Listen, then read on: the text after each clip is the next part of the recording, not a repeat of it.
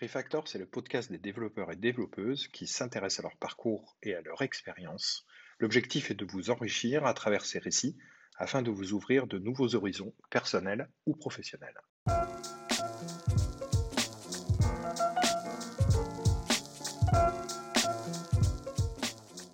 Alors aujourd'hui, je reçois Jérémy Lézac pour ce énième euh, numéro de, Refactor, euh, le podcast qui s'intéresse, pardon, aux devs, euh, mais plus généralement aux, gens, aux gens de la tech. et Jérémy, c'est quelqu'un que j'ai connu bah, par les nombreuses communautés sur Twitter, sur Work in Progress, tout ce qui est autour de la tech, de l'innovation. Euh, et je suis très content d'avoir euh, d'avoir pu le rencontrer. On va en savoir un petit peu plus sur un profil, encore une fois, euh, il n'est pas coutume, assez atypique et un personnage haut en couleur. Alors Jérémy, bonjour. Salut. Je suis très content de t'avoir sur cet épisode de, de Refactor. Comment t'es comment es tombé dans la comment es tombé dans la tech toi? Comment ça s'est passé ton comment t'as été trempé dans le bouillon de la tech? Comment ça s'est passé? Alors en fait, je suis tombé dans la tech. Euh, la première fois, je ne m'en suis pas rendu compte parce que j'étais vraiment tout petit. Puis après, j'ai fait un choix plus conscience euh, par rapport à ma, personnalité. En gros, depuis que je suis tout petit, euh, je, suis vraiment un gros geek. Enfin, vraiment la caricature. quand quand j'avais trois ans, mon grand frère avait mis son Amstrad à côté de, de, de, de chez moi. Ce qui fait qu'en fait, j'avais euh, des, cahiers en basique pour, euh, que je tapais, que je comprenais pas trop. Je tapais dessus sur l'ordinateur pour pouvoir lancer des jeux. Des jeux qui étaient sur un, en, cassette audio. À trois ans À trois ans, ouais. Ah ouais, donc ça a commencé relativement tôt. C'était quoi, le CPC 6128 ou le, ou le...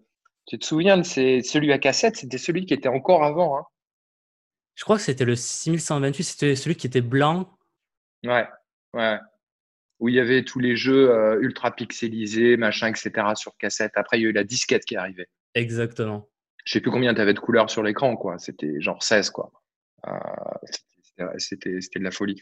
Et après tes études, ça t'a amené, ça t'a amené, ça t'a amené où? Parce que euh, finalement, tu es un gros geek, mais tu n'as pas suivi une école d'ingé informatique. Ah, pas du tout. Mais tu es arrivé dans la tech. Donc, comment t'en es arrivé dans la tech? D'abord, tu as commencé par euh, la chimie, c'est ça? Exactement, par le génie chimique. Euh, en gros, tout le monde imaginait que quand j'ai. Quand Au début, je suis allé à la fac, après un bac S évidemment, euh, et j'avais le choix en première année entre physique, chimie et mathématiques, informatique. Tout le monde s'imaginait que j'allais partir en maths info. Sauf que justement, je m'étais dit, comme je suis un gros geek et que je suis vraiment passionné par l'informatique, j'ai pas envie d'en faire mon métier. Ah, tu voulais garder genre ça, tu voulais garder ça, euh, une passion à côté. Voilà, c'est ça. Tu t'es dit, euh, je vais faire mon vrai boulot avec autre chose, quoi. Exactement. Et euh, la chimie, c'était quelque chose qui me plaisait, et plus particulièrement le génie chimique, qui est un peu différent de la chimie. Donc, j'ai fait mes études dans la douleur pendant, pendant six ans pour avoir un master en génie chimique. Pourquoi tu, pourquoi tu dis dans la douleur, justement? Euh, parce que euh, c'était pas facile. Euh, j'ai, j'étais un peu pris par tout ce qu'il y avait autour de l'univers de la fac. dans ma famille, je suis le premier à être allé à la fac, en fait, ce qui est un peu particulier. donc, je, découvrais un peu un univers que je connaissais pas du tout et j'étais pas très studieux. Ok, ok. Donc, c'est pour ça que tu dis, tu dis dans la douleur. Et, et, et hum, et ton premier poste n'a aucun rapport avec la, chimie, on est d'accord? J'ai travaillé un peu dans la chimie avant de, me réorienter. J'étais euh, dans, une, dans, une, dans une université et j'étais ingénieur d'études.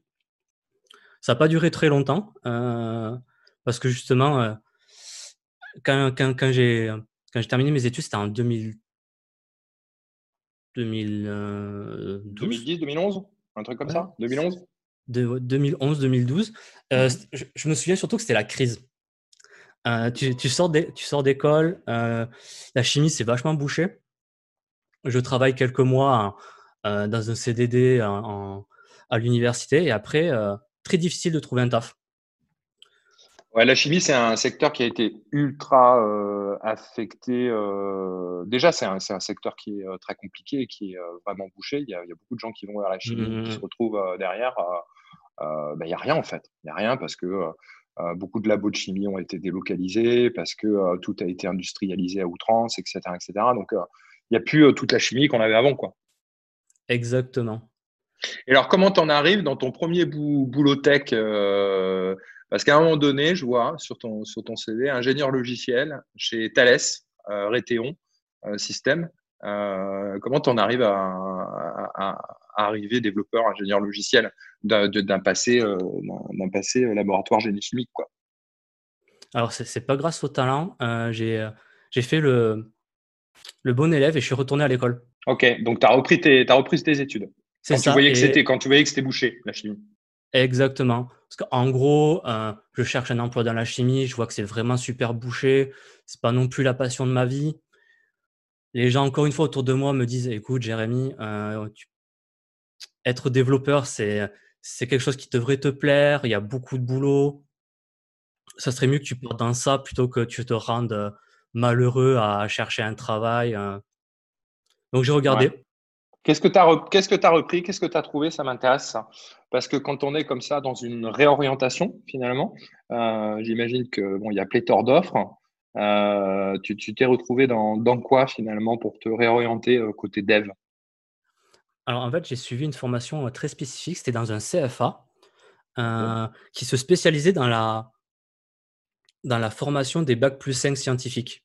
En gros, pour pouvoir rentrer dans cette école, il fallait avoir un bac plus 5 dans une autre matière que l'informatique. Ouais. Et euh, après, tu suivais des cours euh, et tu avais accès à un réseau qui était très lié à Thales. C'est pour ça que j'ai commencé à travailler dans une boîte euh, liée à Thales. Donc Thales c'était en alternance ou c'était ou c'était tu as vraiment fait des études et, et après tu avais des stages ou il y avait de l'alternance dans ce, déjà en mode CFA je, pense que techniquement, c'est de l'alternance, mais c'est de l'alternance euh, assez spéciale dans le sens où euh, le rythme de travail, c'est quatre mois d'école et après euh, six mois en entreprise. Ouais, d'accord. D'accord. OK. et, généralement, ce type de ce type d'école, ça fonctionne super bien parce que j'imagine que tu as dû vraiment accrocher en fait là. Ouais, c'est ça. En gros, il y a vraiment plein de types euh, de, personnes qui arrivent, mais qui ont tous un point commun. On a, ça, on a tous un certain âge parce qu'on a déjà fait un, master et qu'en général, quand tu te réorientes, tu te réorientes pas à la sortie de l'école. Donc, mhm. on a tous un certain âge. Euh, c'est extrêmement intensif. Donc, dès le départ, ça écrème les, euh, les non motivés. Exactement. Et après, en fait, à partir de là, ça, ça passe tout seul. Euh, bah oui, parce que enfin, il y a quand même généralement euh, un certain niveau de travail, un certain niveau euh, intellectuel quand on arrive à un master, souvent scientifique. J'imagine que tu as dû te retrouver avec des gens issus de la bio, issus de l'électronique, issus de plein de parcours différents. mais je pense que pour beaucoup, ça a dû marcher, ces réorientations. En tout cas, moi, je connais de l'autre côté beaucoup d'expériences en fait comme ça, de gens qui étaient dans des euh, filières euh, scientifiques, tu vois, bio, chimie, mmh. électronique, électrotechnique, etc. Euh, et puis ils se sont aperçus que ça leur plaisait pas du tout. Mais par contre, que en, en, matière satellite, eh ben, la bio, tu vois, ça peut amener à la bioinformatique. Et du coup, mmh. tu te retrouves avec des super informaticiens qui sont issus de parcours bio. Euh, j'en connais, j'en connais plus d'un en fait. Et donc du coup, tu arrives ingénieur logiciel chez Thales, c'est ça? Exactement. Donc Thales, euh, quelle, quelle, branche La branche euh, qui fait les missiles, la branche qui fait euh, parce que Thales c'est tellement énorme. Ouais, donc en fait c'est Thales Raytheon System et c'est une société qui est partagée en 50% entre Thales et Raytheon. Et la spécialité de Thales Raytheon System ou de Raytheon Thales System, ça dépend si c'était américain ou français, c'est de travailler pour l'OTAN. Parce qu'en fait la logique est très simple. Thales donc qui travaille dans la défense est forcément intéressé pour travailler avec l'OTAN c'est un gros marché. Le problème, c'est que pour travailler avec l'OTAN, il faut travailler avec les Américains. Et donc, qui est une boîte de défense américaine, avait la logique inverse. C'est nous, on est américains, mais en fait, on aimerait bien le talent français, donc le talent Thales. Et donc, ils ont créé une, entreprise ensemble spécifiquement pour produire des logiciels pour l'OTAN. Ouais, c'est une sorte de GIE finalement euh, politique et stratégique parce que euh, les Américains voulaient leur part du gâteau et les Français aussi. Quoi. Ouais. Donc là, euh, c'est quoi? C'est tu travailles sur, euh, sur quel type de sur quel type de sur quel type de projet en fait, quel type de techno, etc. Alors, je, ne peux pas vraiment trop rentrer dedans parce que c'est secret défense. Euh, oh là là, le mec qui se la joue, quoi. le mec qui se la joue, c'est secret défense. Oui, d'ailleurs, en fait, euh, ce podcast s'auto-détruira dans 5 secondes. Euh, non, mais tu as dû, as dû bosser sur des, quoi, des systèmes d'armes, des systèmes radars, des choses comme ça, enfin des trucs un petit peu euh, ben pour l'armée, quoi, du coup, pour le temps. Euh, mais est-ce que tu peux déjà nous parler des technos, peut-être? Euh, Parce que bon, là, tu arrives, arrives fraîchement diplômé de ton CFA. je vois que tu as bossé avec du Java, c'est ça? C'est ça, c'était ce que j'appellerais du Java à la papa. Parce que, ouais. en fait, j'ai travaillé sur un gros projet pendant deux ans qui a mis à peu près 20 ans à être accouché. Euh, oh c'est une très belle histoire, mais euh, surtout le côté vraiment retard de livraison euh, qui, qui, dure littéralement 20 ans. Pour la petite un projet, un projet à la, à la EPR, en fait, tu veux dire, un projet euh, avec un, un, cycle de développement en, en, en 3W. le, truc, le truc de fou qui a dû. le budget, il a dû être dépassé 150 fois, à peu près. Ça va être. ouais. C'est exactement ça. Et la, la directrice de mon école avait à l'époque travaillé en tant que chef de projet sur ce projet-là. Ah ouais, d'accord. Et en fait, toi, euh, ouais, genre 10 ans après ou 15 ans après, tu bossais aussi. Exactement. Une nouvelle génération. Quelle taille d'équipe, là, tu arrives, euh, toi, euh, dans quelle taille d'équipe, quelle structure, grosse équipe et tout? Parce que je me dis que tu, tu, tu devais quand même pas en mener très, très large quand même. Ouais, ouais, C'était quoi ton état d'esprit à cette époque-là? Euh, c'est euh, je comprends pas grand chose, je serre les dents.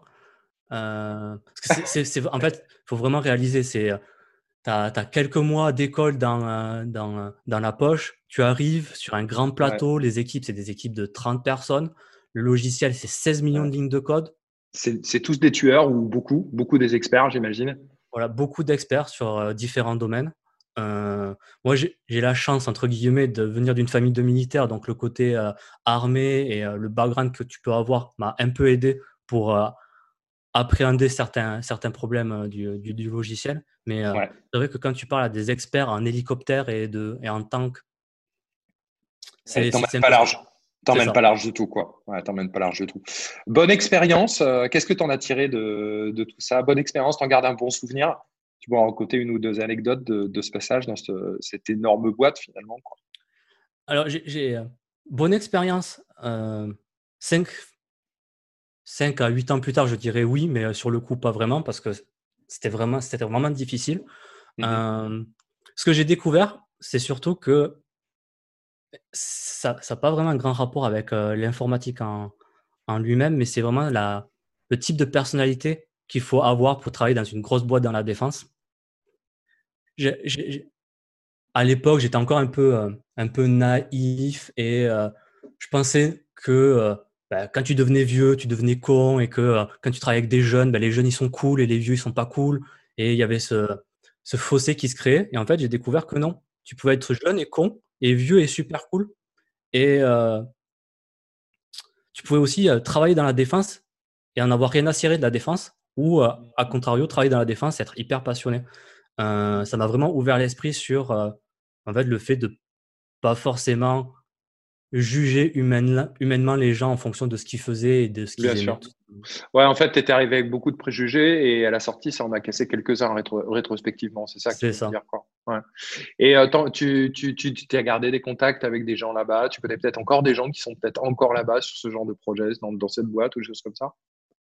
Alors, oui, et je connais des gens qui, sont, qui ont fait une très belle carrière depuis, qui sont mmh devenus CTO dans des belles boîtes, mmh dans la défense, et d'autres qui sont en fait restés vraiment sur le même projet, qui ont juste pris du galon, parce que voilà, on est dans Thales, on parle de gros logiciels, et ça a un vrai intérêt en fait de pouvoir faire ta carrière dans la même boîte. Ouais, ouais tranquillou, pépère en fait, tranquillou, pépère quoi finalement.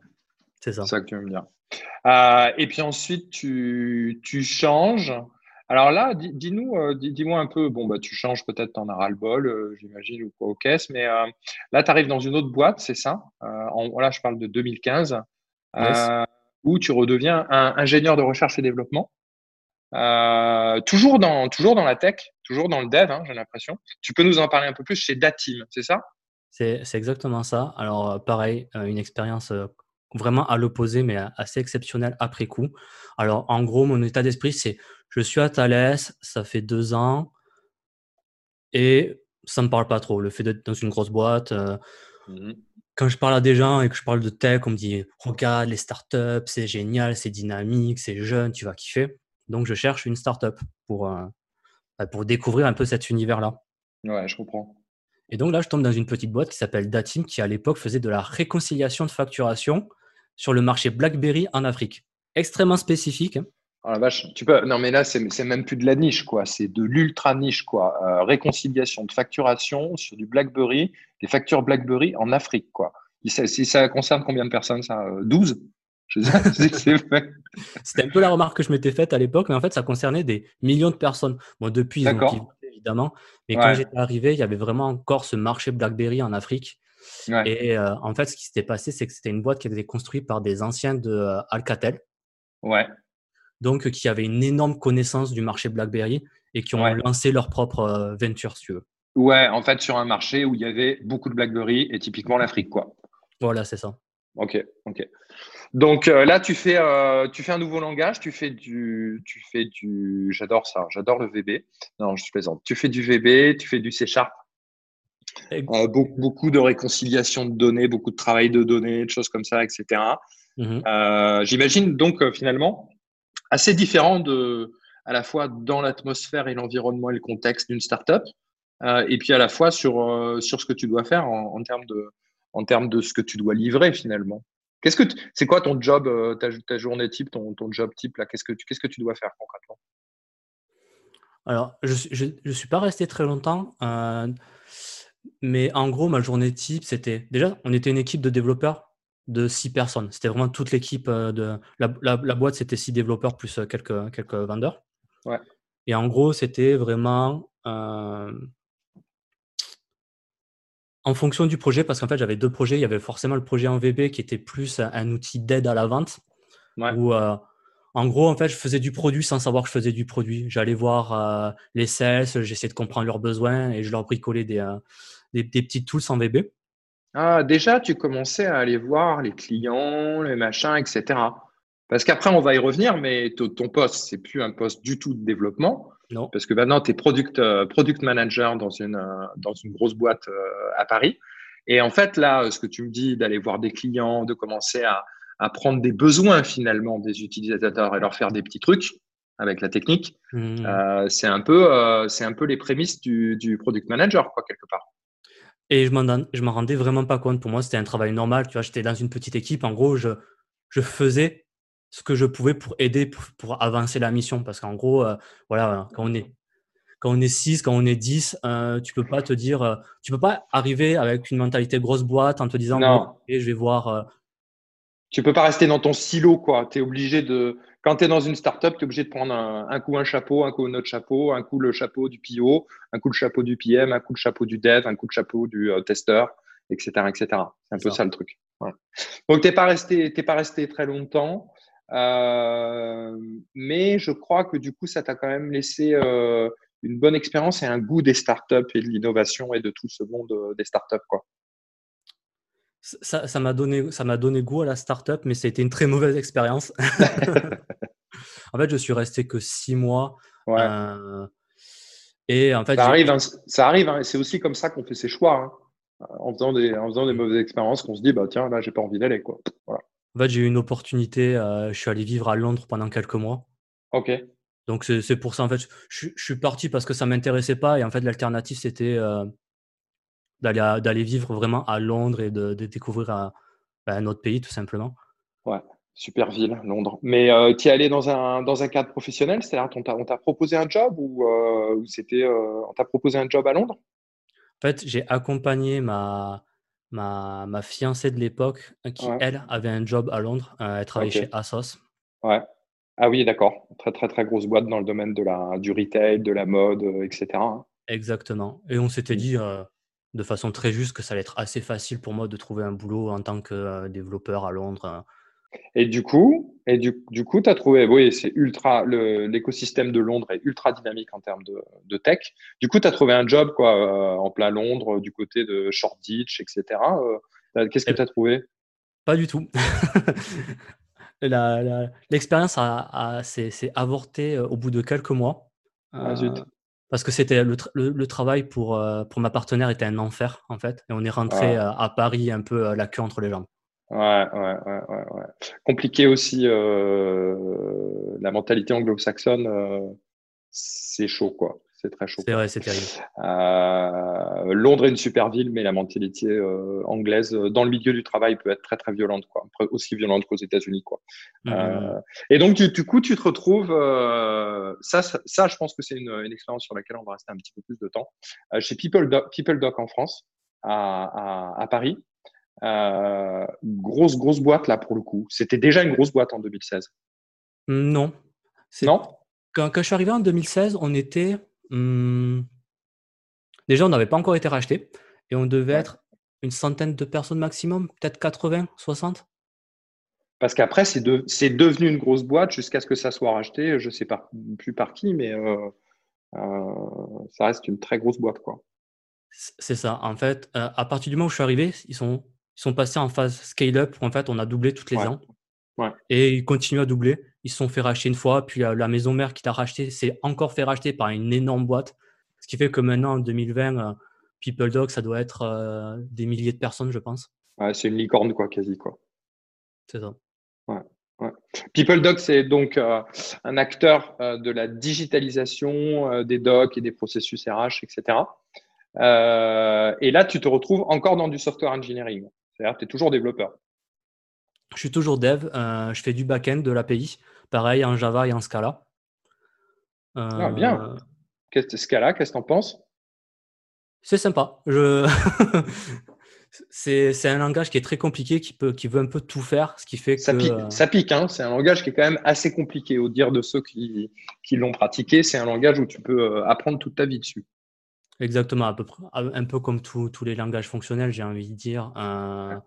C'est très plaisant intellectuellement. Ouais. ouais. Parce que tout est fonction et tu travailles qu'avec des fonctions. Quoi. Donc, du coup. Euh, et tu fais aussi du DevOps, etc. Donc là, tu arrives quand même dans des processus, une stack assez moderne, j'ai l'impression. ou pas? Oui, oui, c'était assez moderne. en fait, c'est vraiment là où j'ai appris le plus sur le métier et j'ai fait énormément de choses. Parce que c'est. En fait, en général, tu as cette chance quand tu rentres dans une boîte qui a trouvé son marché et qui a juste à un peu déroulé sa stratégie et mmh euh, qui grossit énormément. Donc, tu réponds à, des besoins qui sont tout le temps différents. Euh, si tu as envie d'être investi dans, dans, ton travail, c'est vraiment le type de boîte qu'il faut viser. C'est euh, mmh. des. Et tu peux vraiment apprendre et grandir, quoi. Exactement. Ouais, ouais, ouais. du pipeline, du continuous delivery, euh, du DevOps, etc. Donc, tu as dû voir des milliers de choses super intéressantes au niveau des, équipes, au niveau de l'ambiance, etc. Euh, dans une boîte qui est comme ça en mode un petit peu scale-up. Euh, parce que je sais que ça peut ne pas forcément être tout le temps évident, parce que qui dit très très forte croissance dit parfois bah, humainement ou socialement, au niveau de la culture d'entreprise et tout, tu peux avoir beaucoup de turnover, ça peut être un petit peu la grosse pression, etc. Comment c'était à ce moment-là, si tu peux nous en parler? Alors, moi, quand je suis arrivé, il y avait une très bonne ambiance. Euh les conflits humains ont vraiment commencé, euh, quand la quand la boîte a vraiment dépassé les 200 les 200 personnes pour passer à 400, puis de 400 à 800. Mmh. Euh, mmh. parce qu'en gros, moi, quand je suis arrivé, il n'y avait pas beaucoup d'équipes. la création de nouvelles équipes était faite avec des, euh, des pièces rattachées de, qui venaient de mmh l'extérieur de la boîte. Il n'y avait pas encore mmh ce, ce, type de jeu que tu peux avoir dans des boîtes qui grossissent énormément, qui mmh sont euh, j'ai envie de devenir lead dev, puis de lead dev, je suis manager, et de manager, je deviens manager de manager, et ça en 2-3 ans. Euh, parce que, personnellement, je pense que tu dois faire ton travail pendant quelques temps avant de pouvoir gérer les personnes qui vont faire ce travail pour toi en tant que, mmh. en tant que lead dev, il faut que c'est important que tu sois dev. En tant que, euh, que manager, il faut que, pour moi, c'est important que tu, aies été euh, lead dev pendant quelques années pour que tu mmh. aies encore ce, mmh ce, savoir euh, vraiment que tu l'as dans ton corps, tu vois. C'est pas juste quelque chose que, que tu as dans ta tête, que tu, que tu visualises, c'est quelque chose que tu as vécu et qui t'a peut-être parfois fait souffrir. mais ce qui t'a permis de grandir et de, de, de, de, maîtriser totalement ton art. Quoi, Exactement. Ouais. Et euh, après, j'imagine que dans leur phase de scale-up, euh, quand c'est passé, là, tu me dis de 200 à 400, de 400 à 800, etc., tu devais avoir euh, des nouvelles têtes tous les deux jours. Quoi. Il ça devait arriver par wagon. C'est ça. Tu avais un onboarding par mois et je me souviens, c'était un matin où je réalisais que l'étage où j'étais, je connaissais personne. En gros, tu vois, c'est une boîte assez sympa. Tu arrives, tu, tu, connais ta boîte et tu arrives un, jour, tu as un plateau où en fait, euh, tu connais personne. Tout, tout, le monde a été onboardé euh, il y a une semaine, deux semaines, trois semaines. Quoi. Ouais, c'est exactement ça. Ouais. Ça doit être quand même un petit peu euh, à la fois, euh, je sais pas, en tant que salarié, ça doit être super parce que tu te dis, je bosse dans une super boîte, ça grossit, ça grossit, etc. Parce que on en connaît beaucoup des, des scale-up en France en ce moment. Euh, des boîtes qui lèvent des dizaines de millions, des centaines de millions, etc., qui sont dans ces, dans ces processus-là. Mais quand tu es, quand es salarié aussi, tu dois te dire, waouh, quoi, tu, tu vois, tu as, cette impression de dire, euh, ça, va peut-être presque trop vite, non? Je sais pas ce que tu en penses. Euh, moi, je l'ai réalisé après. En fait, je l'ai réalisé après coup, quand je suis parti. parce qu'en fait, quand, quand, quand tu es vraiment dans. En fait, l'entreprise, c'est une locomotive et quand tu es dedans, tu réalises pas forcément à quelle vitesse tu vas. Tu ne réalises pas à quel point c'est euh, exceptionnel d'avoir 50 euh, personnes qui rentrent dans tes équipes, euh, dans la RD chaque mois. Et en fait, toi, tu étais concentré sur le fait que, bah, vu que tout le monde va vite, il faut que tu ailles vite, il faut que tu, tu, tu délivres. tu as des objectifs qui sont ouf, mais que tu arrives à atteindre. Tu es, vraiment dans cette dynamique positive parce qu'en fait, tout fonctionne chaque pièce de l'entreprise a trouvé sa place et tu déroules, tu déroules, tu déroules. Et en fait, c'est après coup, c'est une fois que je suis parti où je me suis dit, ah oui, en fait, euh, c'était vraiment un... rythme de fou. C'est vraiment un rythme de, fou. En parlant de rythme de fou, euh, l'équilibre vie pro, vie perso, etc., pendant cette époque-là, parce que tu devais quand même vraiment turbiner, vraiment travailler un max, quoi. Tu as toujours réussi ça à bien, euh, bien le maîtriser, bien t'en servir T'es jamais euh, passé proche du burn-out, par exemple, ou des choses comme ça? Ah, Moi, c'est totalement l'inverse. J'ai jamais réussi à avoir un bon équilibre euh, vie perso, vie pro. ouais. C'est, j'ai toujours été extrêmement investi dans ce que je faisais et pareil dans, dans, dans, le boulot. Il faut vraiment que je fasse un choix conscient de enfin, faut... En gros, comme je suis tout le temps surinvesti entre, dans, dans ma vie pro, euh, il faut que je fasse le choix conscient de, de partir en vacances, de souffler, de réaliser que euh, j'ai une vie autour de ça. Parce qu'en fait, en fait, tu t'obliges quelque part. C'est ça. Tu t'obliges à déconnecter, tu t'obliges à partir en vacances.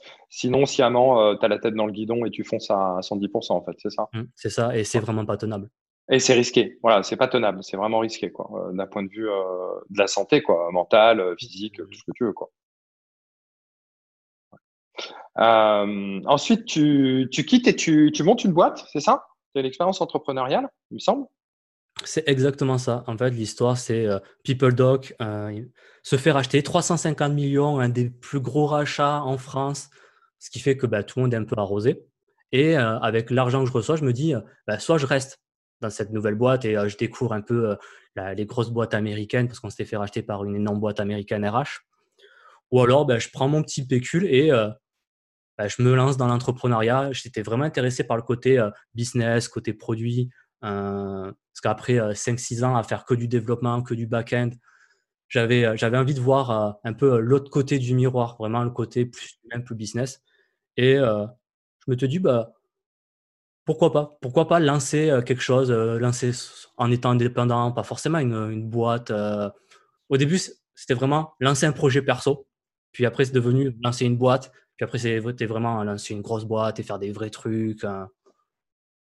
Comment ça s'est déroulé? Comment ça s'est passé? Et, finalement, pourquoi ça s'est arrêté? Donc, ta boîte, c'était Camigli, c'est ça? C'est ça. En fait, j'avais plusieurs projets et euh, euh, c'est justement après quelques mois à, à, faire des projets software, j'ai réalisé que j'étais un peu en burn-out après mon expérience euh, PeopleDoc. Ah bah tiens, on en parlait, bah, j'en parlais, tu vois. Donc, tu, tu, tu, tu, tu d'accord, ok, on y arrive finalement. On y arrive finalement. C'est ça, en fait, c'est après coup le fait de, de tout, d'être tout le temps à 110%, d'être hyper investi. Euh... Ah ouais, tu as eu une quasi-dépression en fait. Quand je dis dépression au sens physique, c'est-à-dire qu'en fait, tu as vraiment. Euh, un passage où tu passes, tu descends de la locomotive et tu t'aperçois que tu roulais comme un malade en fait. Quoi. C'est exactement ça. Ouais. Et je me suis dit, pour en fait me changer les idées, je vais lancer une boîte donc, qui s'appelle Camigli et ça ne sera pas du logiciel. Mmh donc Camigli qui était en fait une boîte qui travaillait avec les RH et les managers afin de créer des, des cadeaux personnalisés. Mmh évidemment, à terme, j'avais une très belle vision parce qu'il y a vraiment ce côté aussi développeur qui voit tout à travers le logiciel. Tu vois, c'est, je monte ma boîte et en fait, dans ma tête, j'ai déjà une idée de comment ça sera fait, comment tu vas commander, comment tu vas gérer les commandes, etc. Ouais. Développer sur bah, la partie business. La vision, la vision pure techos. je construis d'abord le produit par la tech. Quoi. Exactement. quand, quand les personnes se renseignent sur j'ai un profil tech, je veux, je veux lancer ma boîte, tout le monde te dit fais gaffe, pense pas à la partie tech, parce que tu vas avoir ce biais-là. Mais en fait, moi, j'ai pris toutes les portes dans la tête, les unes après les autres. J'ai fait toutes, les erreurs qui. Toutes les erreurs, toutes les erreurs, ouais. ouais, tu as, finalement répondu à tes propres problématiques et ton propre rêve avant de répondre éventuellement à un vrai marché, à des vraies problématiques de vrais gens, quoi. Exactement. Ouais. C'est pour ça que ça c'est à un moment donné que tu n'as pas trouvé ton marché, peut-être. Ouais, en fait, ça faisait un an que je faisais ça euh, et euh, je commençais en fait à, à, continuer à être contacté pour des postes super intéressants, mais à nouveau dans la tech. Mmh et en gros, soit j'étais, j'avais un choix, soit, soit, je continuais et vraiment je faisais un commit sur 5 ans, sur 10 ans, sur la vision que j'avais de cette boîte, euh, sachant que ça papillonnait. C'était difficile, tu vois. Tu es chef d'entreprise, tu as bien conscience que voilà, les premières années, c'est vraiment très, très, très, très dur. Euh, moi, ça m'a rendu vraiment humble humainement. Donc, soit je continuais dans ça, soit en fait, euh, bah, je soit tu, soit tu disais oui à, des super belles offres qu'on te proposait à côté. Exactement. Mmh, mmh, mmh, Et j'ai décidé de, de, retourner euh, dans le salariat. D'être sage. C'est ça. c'est vraiment à partir du moment où j'ai lancé ma boîte, où j'ai commencé à avoir un peu de, de poil blanc qui s'est mis à apparaître dans ma barbe, je me suis dit, bon, je suis quand même beaucoup stressé. Euh, euh. Peut-être qu'en étant employé, je serai un peu moins stressé, ça sera un peu plus, euh, un peu plus reposant pour moi. Ouais, ouais, ouais. Et donc là, en revanche, tu fais le vrai pivot où tu arrêtes le dev. parce que finalement, je crois que chez PeopleDoc, tu en avais assez bouffé a priori. C'est ça. Euh, et où tu te retrouves euh, product manager. Alors Vincent, euh, qui est aussi un pote à nous sur, sur Twitter, nous a, nous, a, nous a posé une question. Il faudra qu'on y réponde d'ailleurs. Mais moi, j'avais une question. La première question, c'est quoi la différence entre un product owner et un product manager? Je pense que c'est quelque chose d'important sur lequel il faut qu'on s'arrête deux minutes. Parce que, parce que dans la tête des gens, parfois, il y a confusion. Tout à fait. Parce que toi, tu es product manager là. C'est ça, je suis product manager, je suis chef de produit. Euh, en fait, PM, c'est une position dans la boîte et PO, c'est un rôle en Scrum. Donc en fait, c'est deux choses qui sont complètement différentes. Euh, je comprends tout à fait que parfois, voilà, euh, on, quand on fait une recherche d'emploi, quand on cherche un, PM, on se dit, bon, un PM, ça fait un peu du delivery aussi, donc c'est un peu le rôle de PO. personnellement, moi, en tant que PM, j'ai un rôle de PO dans une équipe. D'accord. Et je fais bien la distinction entre PM et PO. Ouais. Parce et tu peux très bien avoir des PM qui n'ont absolument aucun rôle de product owner en fait, quoi, Exactement. Dans, leur équipe et qui sont, ils sont juste product manager. C'est ça. Ouais. Orienté. Euh, ce shift et ce pivot vers PM, product manager, moi, j'imagine que ça s'est super bien passé, mais ça, c'est parce que je te vois, je te connais, etc. Mais effectivement, est-ce que, est, que tu confirmes ça? Alors, est-ce que ça s'est très bien passé le, pivot? Euh, Je pense que oui, grâce à mon expérience euh, d'entrepreneuriat. Et d'entrepreneuriat, les deux, ouais. Euh, je, pense vraiment qu'en fait, le, poste de PM demande une certaine maturité, que ce soit dans ta carrière ou humainement. Euh, j'ai pas peur de dire que pendant très longtemps, j'étais assez immature. Euh, je me serais vraiment cassé les dents si en sortie d'école j'aurais fait PM euh, mmh. parce que j'étais pas, j'étais pas euh, suffisamment mature pour pouvoir assurer ce poste en fait. C'est ça. Et les responsabilités qui l'incombent. Parce qu'il y, y, a beaucoup de responsabilités et surtout beaucoup de discussions, c'est énormément humain. Euh, c'est vraiment la chose qui me manquait en tant que, dev. Que je...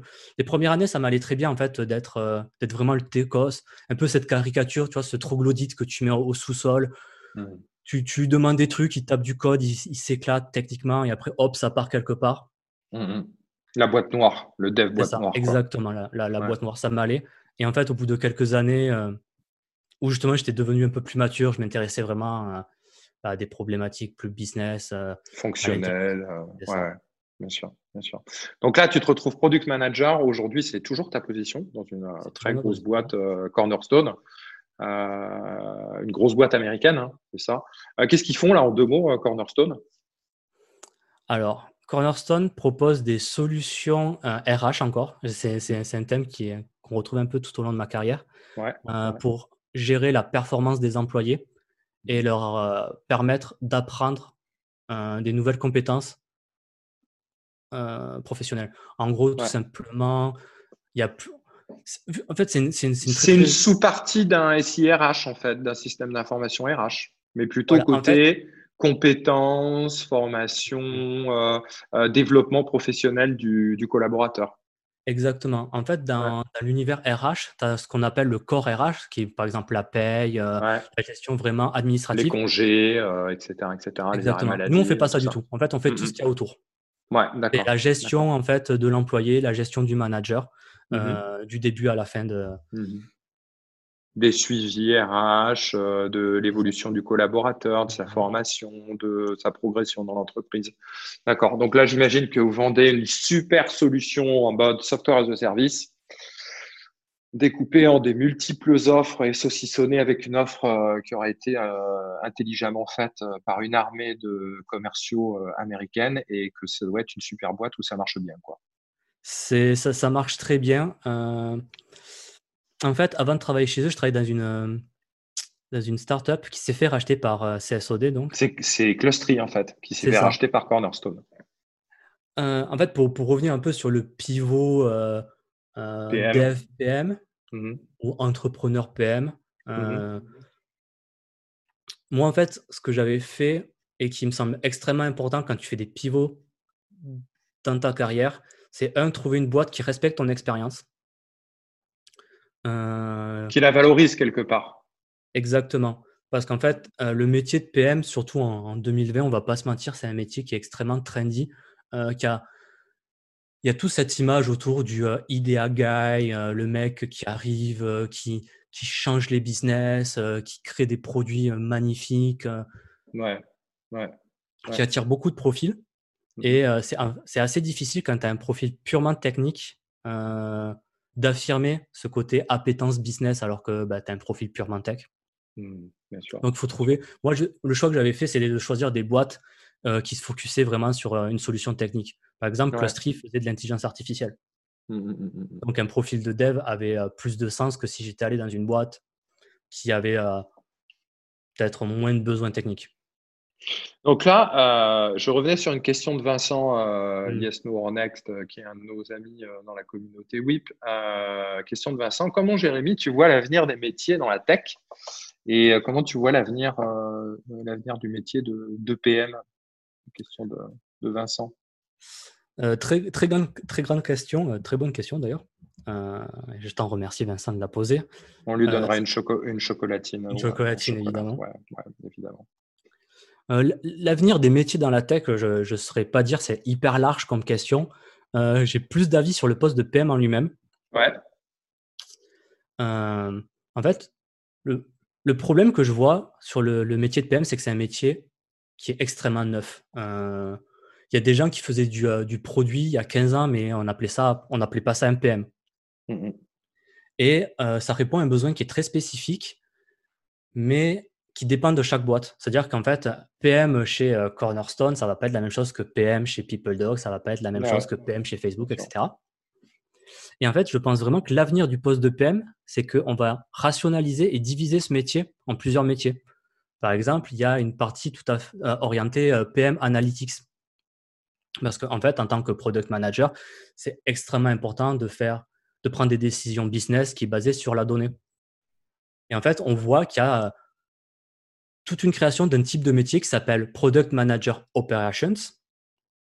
Donc des PM Ops, en fait, qui sont là pour justement permettre aux PM orientés plus business de faire des choix, euh, on va dire, euh, informés par la data.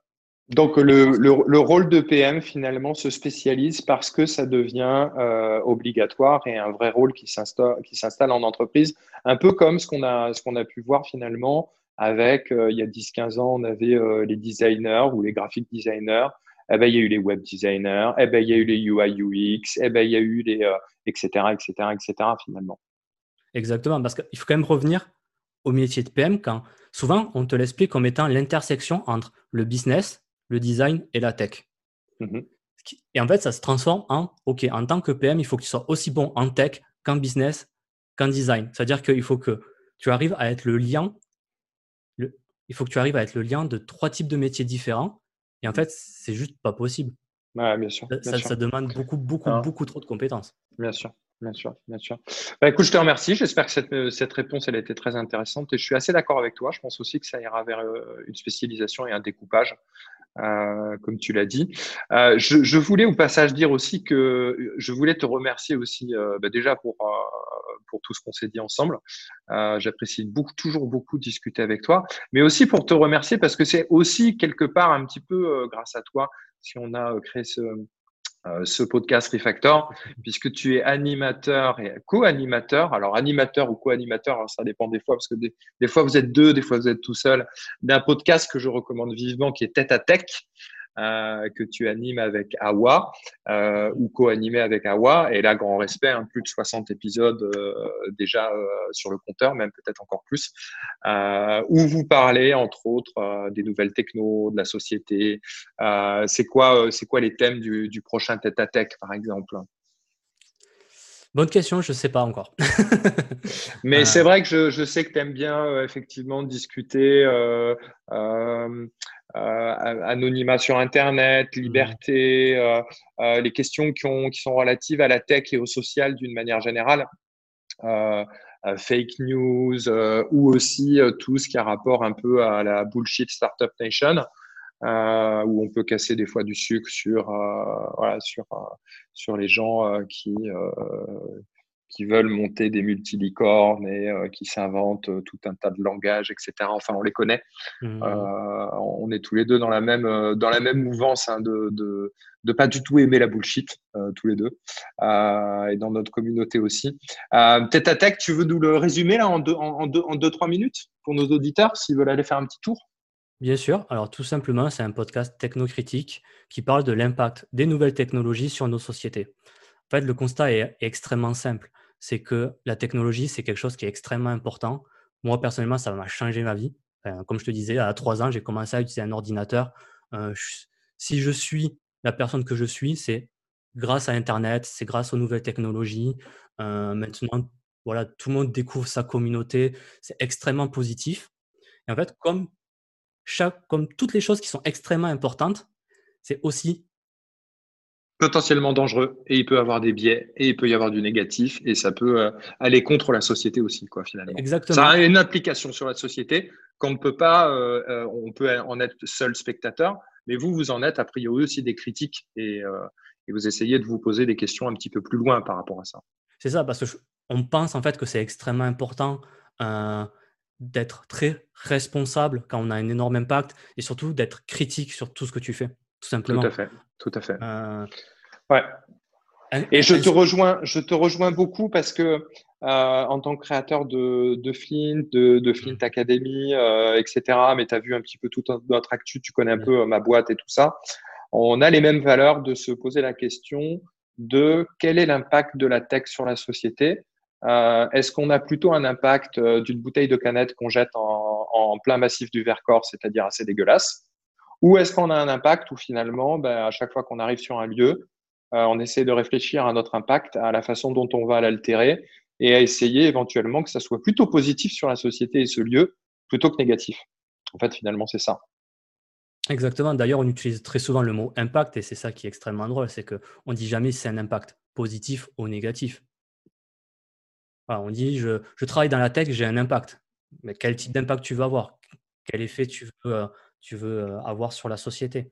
Moi, je pense qu'on peut. Moi, je pense que la tech euh, est un outil euh, qui est euh, le plus gros outil inventé par l'humanité. Quoi. Internet, il n'y a eu mmh. aucun, aucune construction humaine qui a jamais été légale du réseau Internet. Et ce qui en découle et tout ce qui découle d'Internet, c'est exactement la même chose. Et que de par le fait, ça peut avoir des implications majeures, autant en négatif qu'en positif sur nos sociétés. Et qu'en tant qu'acteurs, nous, de cette tech, on se doit de se poser les bonnes questions. Euh, nous, on travaille beaucoup sur la mixité, par exemple, sur la diversité, la mixité, euh, créer euh, des environnements qui soient qui sont inclusifs. On réfléchit à, tous nos mots, à toutes nos rédactions, à toutes nos actions en tant qu'entreprise, etc. Et je trouve c'est vachement, vachement, vachement important euh, bah, qu'on, bah, déjà de t'avoir rencontré, d'être dans notre communauté où on, on, on, porte les mêmes valeurs et d'avoir des gens qui sont euh, ouverts et qui sont euh, sensibles à ça, qui ont cette sensibilité à ça. Euh, et qui sont pas uniquement dans le bullshit et le spéculatif, mais vraiment l'opératif, faire des choses, faire des choses quoi. Mmh, mmh, et mmh. tête à tech en est un, en est un exemple parce que si dans vos épisodes, bah, tout le monde qui écoute bah, peut se poser des questions, peut se poser des questions sur le rôle de l'IA dans, dans la tech. Là, on a vu récemment là GPT-3, GPT-4, tous les derniers algos qui peuvent faire du code tout seul, faire des articles tout seul, faire des images tout seul, etc. On peut se poser des questions et on, se sent euh, l'importance de se poser des questions par rapport à toutes ces choses-là. Eh écoute, le mot de la fin, Jérémy, qu'est-ce que tu, qu'est-ce que tu, qu'est-ce que tu peux euh, nous souhaiter là pour les, pour les mois arrivés? Déjà, peut-être moins de Covid ou? Forcément, moins de Covid. Euh, on, a, on est quand même en 2020 en train de vivre une, une année exceptionnelle, euh, que ce soit euh, de façon positive ou négative. Euh, je pense vraiment que, encore une fois, je vais reappuyer sur l'importance des technologies sur, sur les sociétés. Et c'est, je pense que cette année, c'est l'année où il faut commencer à avoir des réflexions sur le long terme. il y a une expression que j'aime beaucoup, que je vais forcément très mal, très mal exprimer, qui est euh, une société est saine à partir du moment où des personnes âgées vont planter des arbres pour les prochaines générations. Et la technologie, en fait, c'est ça. Mmh. Nous, actuellement, même en 2020, on est en train de, de, préparer le futur. On va avoir un impact dans 5 ans, 10 ans, 50 ans, 100 ans. Sur nos enfants euh, et sur nos petits-enfants et sur la tech qu'ils vont utiliser dans 50 ou 70 ou 100 ans. Quoi. Et il faut se poser des questions. C'est le plus important. il faut se poser des questions. Bien sûr, bien sûr. Je te remercie beaucoup, Jérémy. J'ai été très heureux euh, de m'entretenir avec toi. Euh, je parlerai encore probablement des heures avec, autour d'une bière avec toi. mais on va arrêter là. Je suis très content de t'avoir vu. Euh, je te souhaite euh, tout le meilleur. Je te dis euh, rendez-vous de toute façon à bientôt parce qu'on est connecté en permanence. Tout à et, et, et, je dis à tout le monde d'aller aussi écouter Tête à Tech parce que c'est aussi un super podcast, de même que Refactor. Je t'embrasse, Jérémy. Merci de m'avoir reçu. Merci. Bye.